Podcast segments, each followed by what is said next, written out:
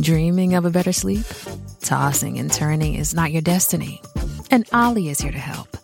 OLLY invites you to sink into sweet, sweet slumber to improve your mental and physical health and overall wellness. More than just melatonin, OLLY's ingredients help you unwind your mind for a delightfully dreamy drift off. Sleep is on the way at OLLY.com. That's O L L Y.com. You're listening to a flash briefing from MLive with your host, Jessica Shepard. This is Michigan News from MLive for Wednesday, October 21st, and I'm Jessica Shepard.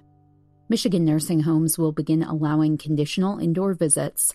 A chiropractor has challenged Michigan's new mask mandate in a lawsuit, and Michigan drivers are among the best in the country, according to a new study. Michigan's long term care facilities, including nursing homes, will begin allowing indoor visits in counties where there's lower risk for coronavirus spread. Visits will be allowed at facilities in regions outside the highest COVID 19 risk level per the MI Safe Start map, and if the facility has not had an outbreak over the last 14 days, according to an emergency order announced Wednesday by the Michigan Department of Health and Human Services. In most cases, visitors will also need to have a negative COVID 19 test within the last 72 hours.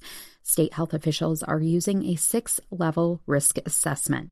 Only the Upper Peninsula region is in the highest risk level, E.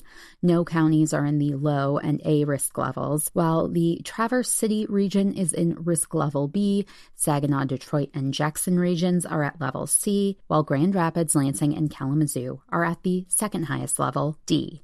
General indoor visits will be allowed at risk levels low through D if there are no outbreaks at a facility over the last 14 days. Visitor testing will be required for risk levels C and D. A new lawsuit is challenging the legality of Michigan's latest mask mandate, plus other new COVID 19 health orders from Michigan Department of Health and Human Services Director Robert Gordon. Gordon put the orders in place earlier this month after Governor Gretchen Whitmer's executive orders were invalidated by a Michigan Supreme Court decision. State law gives him authority to, quote, prohibit the gathering of people and establish procedures during an epidemic.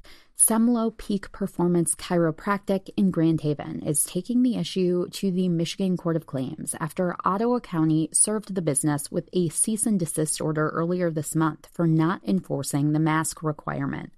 Defendants in the lawsuit filed Tuesday include Whitmer, Gordon, the Michigan Department of Health and Human Services, the Ottawa County Department of Public Health, and the county's Deputy Health Administrator, Marcia Mansaray. Michigan drivers are among the best in the country, according to crash data from an insurance quote company. The study from Quote Wizard ranked Michigan drivers as the third best in the U.S.